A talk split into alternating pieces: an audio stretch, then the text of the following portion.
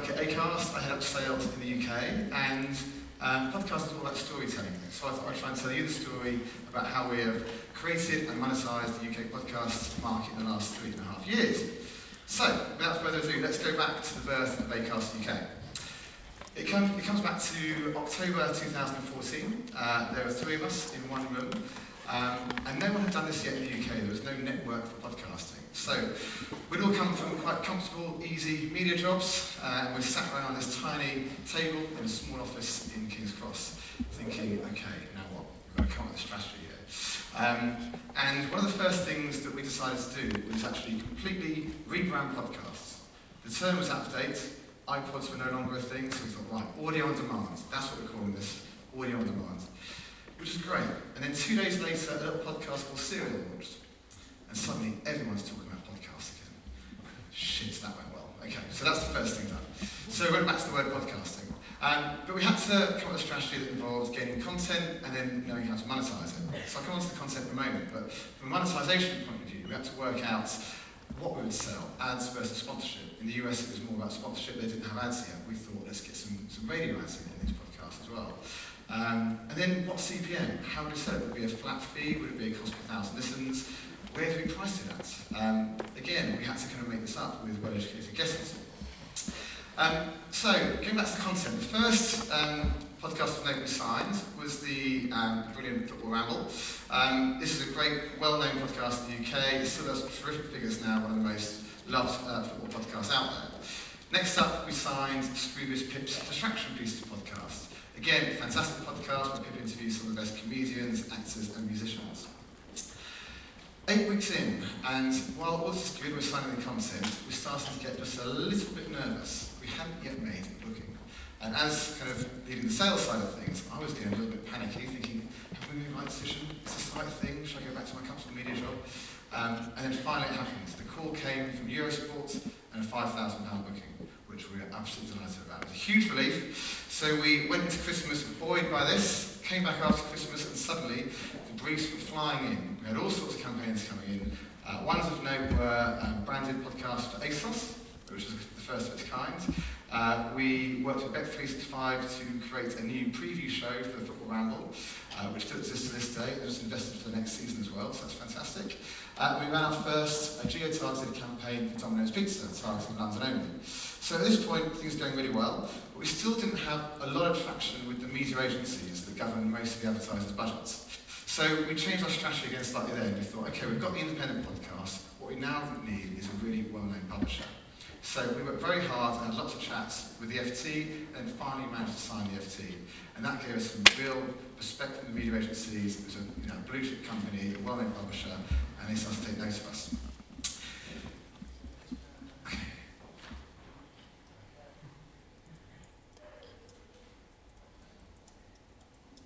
Is that working? All good? Okay, cool.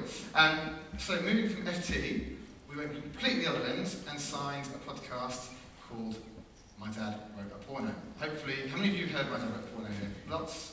Good, good, good. Um, I mean, it's, as any of you who have ever tried to sell something with the word porn in it, it's really fucking difficult to sell.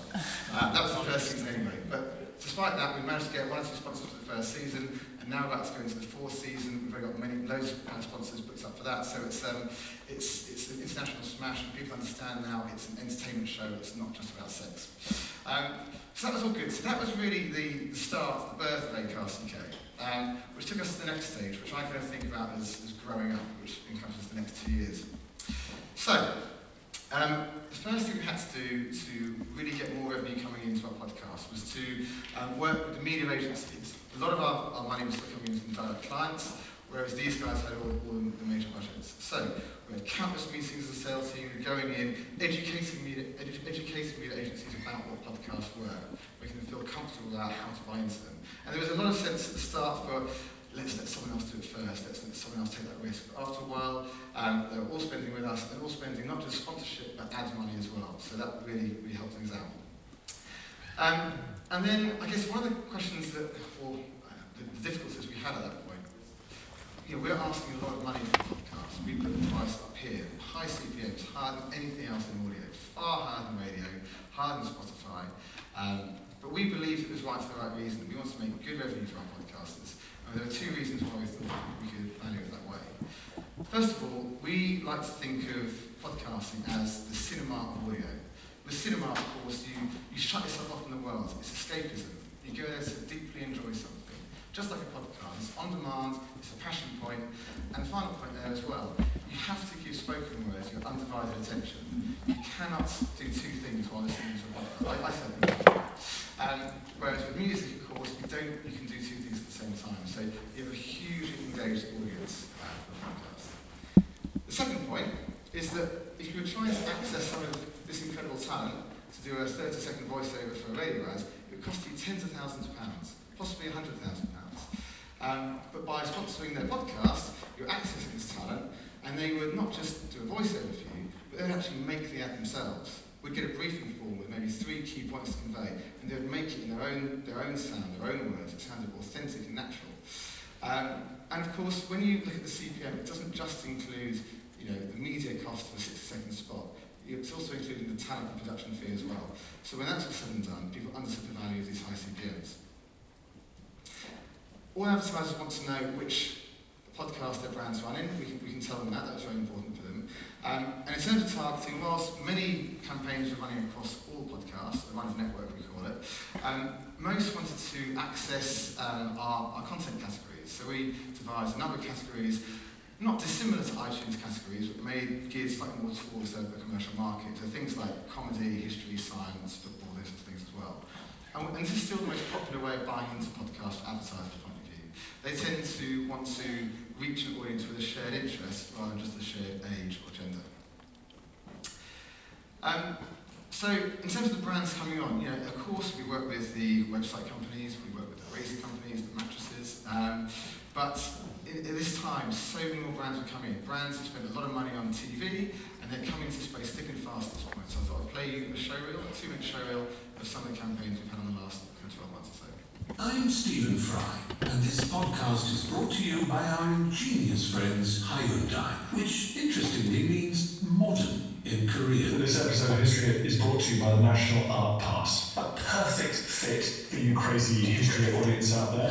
Listen, I have a National Art Pass. What does that tell you, fuckface? I don't understand. Right now, we are loving Now TV, which streams over a thousand unmissable movies and more than 300 box sets. And at the moment, we're loving the really strong content with great female leads. This episode of Adrift is sponsored by Bose. I've been trying out their new QC35 headphones too. I'm getting to a point where I never ever want to take them off again. NatWest presents the Women in Business podcast, a brand new series championing female entrepreneurs. This week's Distraction Pieces podcast, rather excitingly, is brought to you by Mindhunter, a new original series from Netflix. Samsung are exploring these domestic tensions in a new series called The Domestic. It stars Katherine Ryan and Joel You're Dommett. probably wondering why I'm talking about my insomnia. Well, two things. One, Wannabe is currently being sponsored by Estee Lauder Advanced Night Repair. They've basically reinvented beauty sleep. Land Rover presents the Discovery Adventures, full of inspiration to explore the great outdoors.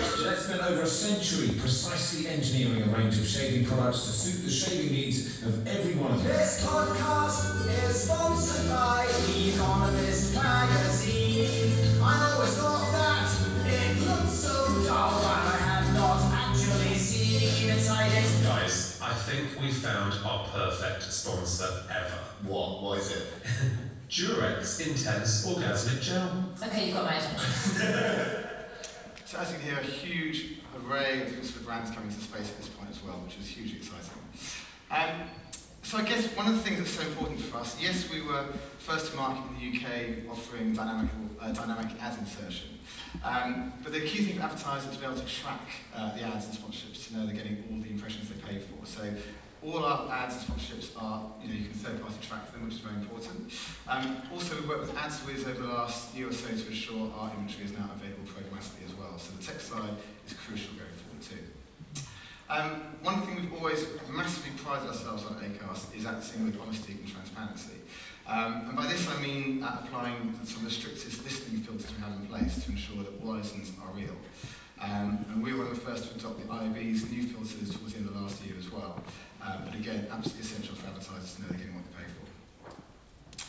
Um, so that brings us to the end of kind of 2017. Um, it was an incredible year for us. We had more brands on than we ever imagined we would.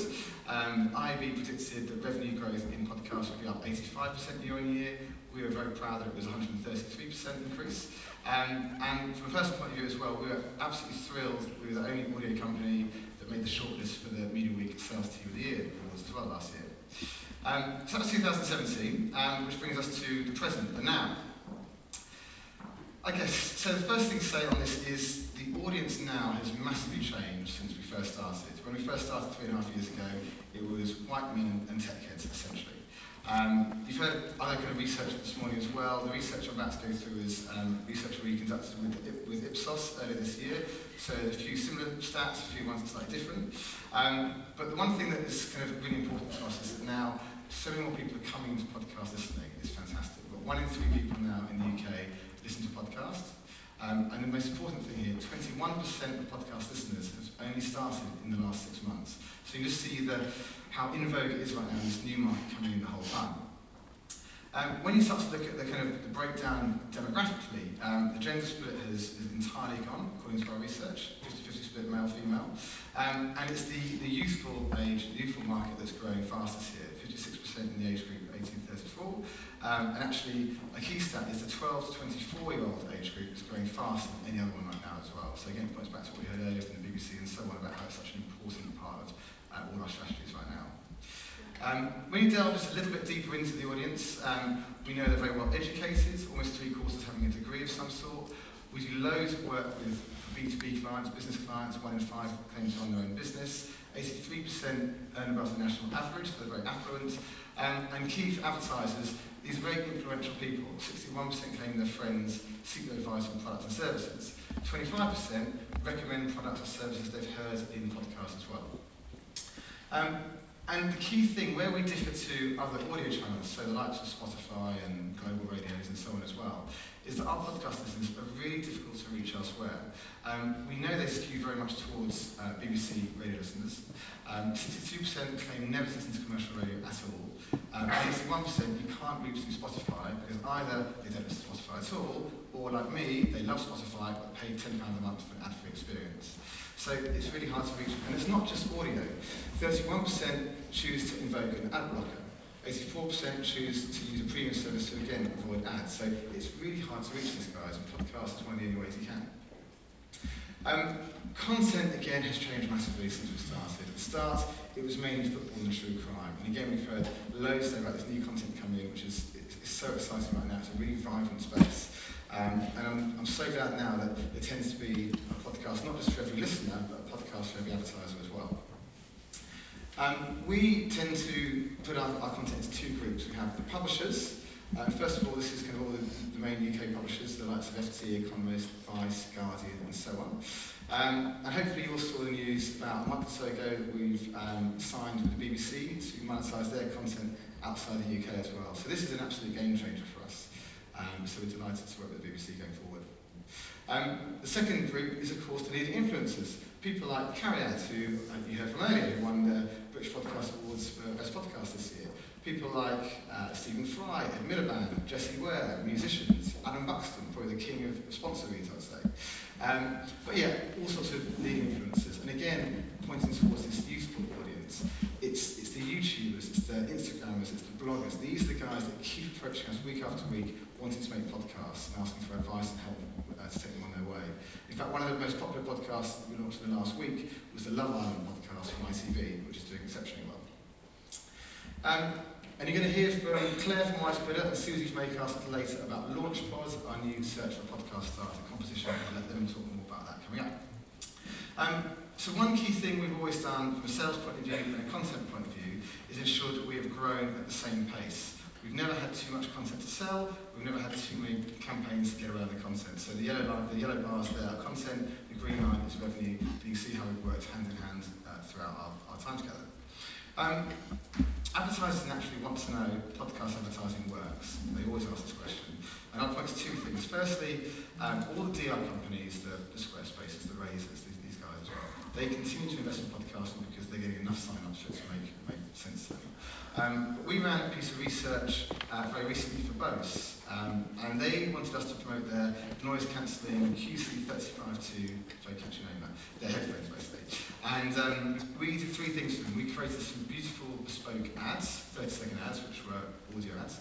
Um, we also, they sponsored lots of our podcasts as well, so they sent their, their, their headphones to many of our podcasters who enjoyed them, experienced them, and endorsed them in sponsor reads. And we also created this feature called Bose Recommends, which is a, I guess it's like a, a podcast of the week feature. So we'd choose a podcast each week we wanted to champion. That podcast would make a trailer about their own show, and in it they'd thank Bose for helping pod- podcast discovery. Um, and when we got the research back, the results were fantastic. We took a sample from uh, before the campaign started, another sample about three weeks from the end of the campaign, and I thought I'd show you some of the results. Starting from the left, um, awareness of the, the samples, uh, awareness of those headphones increased by 121%. Um, when it came to discovery, 68% of those people who had actually heard the Bose Recommends feature either went on to listen to that podcast or intended to listen to that podcast, so we're delighted with that part. But when you get further up the, the sales funnel, um, an increase from 60 to 89% of people who would consider buying Bose headphones. Um, and people who would put Bose headphones as their first choice when considering to buy them increased by exactly 100% as well. But for me, the, my favourite stat on that slide is the one bottom right, which is that at the start of the campaign, 6% of our podcast audience had Bose headphones. By the end, 15% had them, so an increase of 150%, which over the three-month campaign was phenomenal. Um, I'm not going to spend too long talking about the future, just point to a couple of points I think are really important to get right. I think the first, we're going to hear more about this later, I believe. Um, but in, in Sweden, we've worked with, with Bauer um, and others to create this industry chart. So it's worked with IAB where we can actually see on um, agreed figures exactly where podcasts are ranked each week and listening going up, listening going down. And of course, for advertisers, you can see which is the sales house that, that represents that I would love to roll this out in the UK. I think this is exactly where we need to go going forward. Um, creative. We still, I say 90, 90%, 95% of all audio ads we get have been designed for radio, which is such a shame. Podcasting is such a unique environment where you have someone deeply immersed with headphones on. You don't need a radio ad that tends to be quite shouty and designed to grab your attention over the kids in the back of the car or people in the office or people at home. Um, we're working really hard now trying to convince creative agencies and advertisers to create their own uh, ads, especially for podcast space. It's not one size fits all. And you know, going forward as well, where we're going to target at-home listeners. Again, think about the environment the listener is in and target them with a special creative for that too. Um, we have so many brands coming to us wanting to do branded content. Uh, it's increasing. We've heard more about that this morning as well. Um, and we've had mixed results. I think it all depends. The first question we ask when someone comes to us is, why are you making a brand new podcast?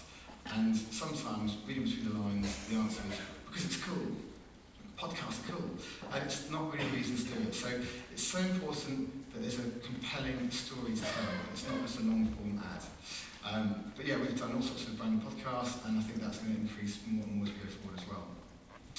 Um, and I guess the final part, you've seen a slide that was ready today with quite a few headlines on um, from Sharon this morning. Um, and I think I'm an absolute radio lover, and I think radio is still doing great things right now, has significant reach.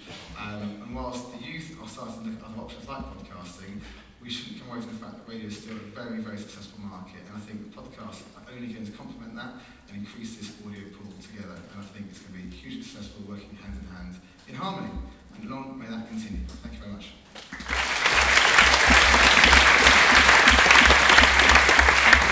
Thank you so much. Thank you.